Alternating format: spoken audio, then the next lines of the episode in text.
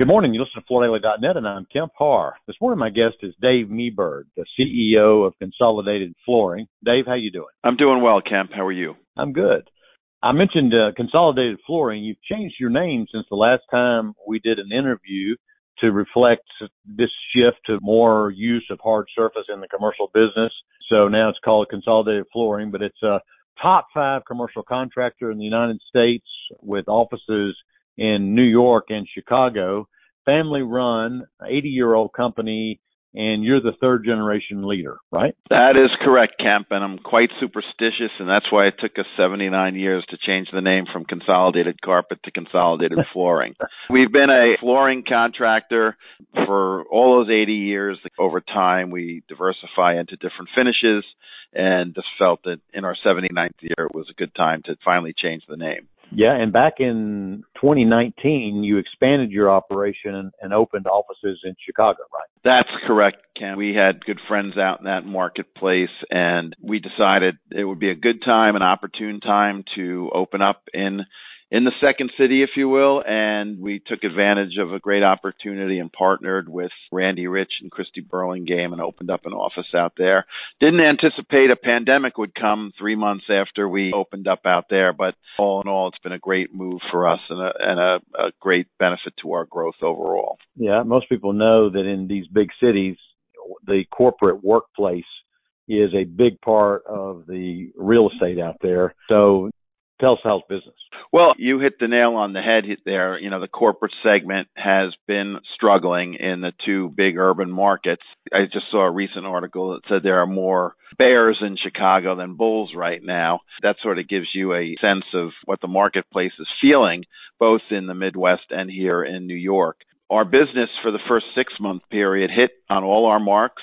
So we're thrilled with mm-hmm. how, how we did in the first half, but we're cautiously optimistic about the second half. All our indicators that we traditionally rely on are not pointing upwards, but rather pointing downwards a bit.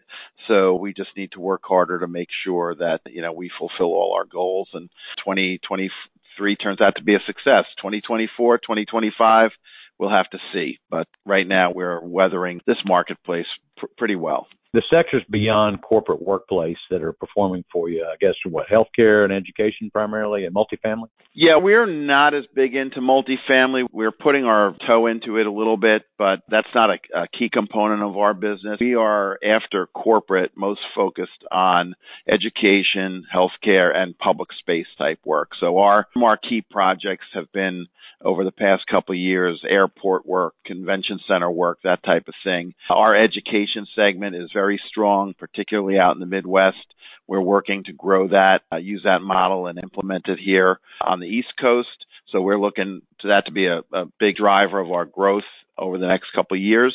And you know, healthcare has been pretty steady, so we're happy with where we are positioned in that segment as well. Yeah, you mentioned airports. I know you were awarded a lot of the work at LaGuardia. We did do Terminal B project in LaGuardia. We did a good amount of work in the new Delta terminal. So yeah, we've gotten a lion's share of that business out there. We're real happy with the way those projects have turned out. And now our focus is switching the other side of the city to JFK where there's a tremendous amount of development going on over there, which will probably hitting the marketplace in the next year or two. Well, one of the reasons I wanted to talk to you today is going to NeoCon and by the way, I saw you there at an event.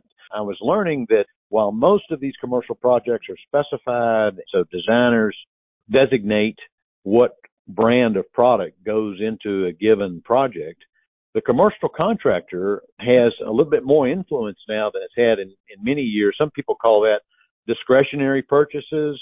Some people are saying that it might be as much as 30% of decisions to made for which brand's going into a project. What do you say about that? Well, I think today's marketplace presents a very unique opportunity for commercial contractors to reestablish themselves in front of the design community. I can tell you that our company Consolidated has always had a acute focus on that segment of the, the buyer portion of our market. We've always invested in design type relationships We've always tried to be there for the A&D community in our markets to be not only a, a, technical resource, but a resource to help them make decisions on their specifications that are best for the client.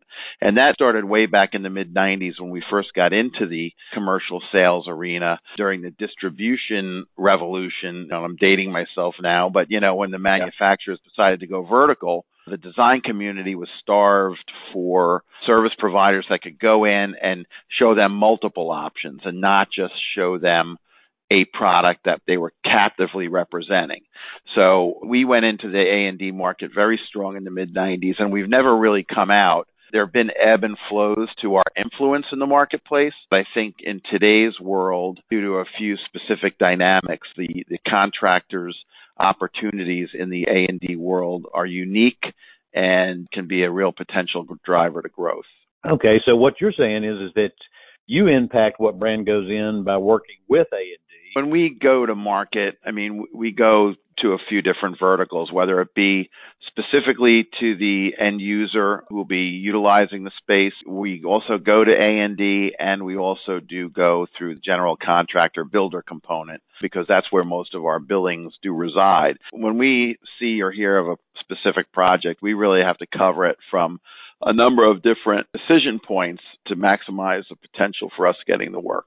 Some people are saying that the A&D specifiers are a little bit more difficult to reach now because they're working from home, right? They are sort of the last piece of the puzzle when it comes to a construction type of environment that are not fully back to work yet in the office type of environment. We've spoken to many of our designer clients at a principal level and find that to be a real challenge for them, eh, getting their designers back to work. They've adapted to the flexible workspace. They influence the specs of flexible workspace, so they like to work in the flexible workspace. I, I yeah. think at a at a principal level, there's a bit of frustration that they can't get everybody on board, but they also realize from a competitive level for them to hire and recruit these designers that they have to offer these flexible options. So they are not yet fully back engaged in the office place. And design is one of those disciplines that works best in collaboration, which is best done when everyone's together, right? That's certainly what principals and senior folks in the design community would be saying. But again, we're dealing with a different generation of a workforce right now, and they're much more experienced with technology and collaborating in a group environment digitally than we may be. So they are still resisting the push to come back to the office place full time. The designers that we work with are coming to the office place two, three days a week, but they're still not fully engaged like we are. We, we are back to the office pretty much five days a week. We do allow certain flexibility to our workforce depending upon the position that they have. Our project managers who have to run job sites are in the market every day. Our operational people who run our warehouses and our logistics operations, they have to be in every day. We do offer some flexibility within our estimating group, our sales group, and our accounting group, but overall, I would say the majority of our workplace is fully staffed right now.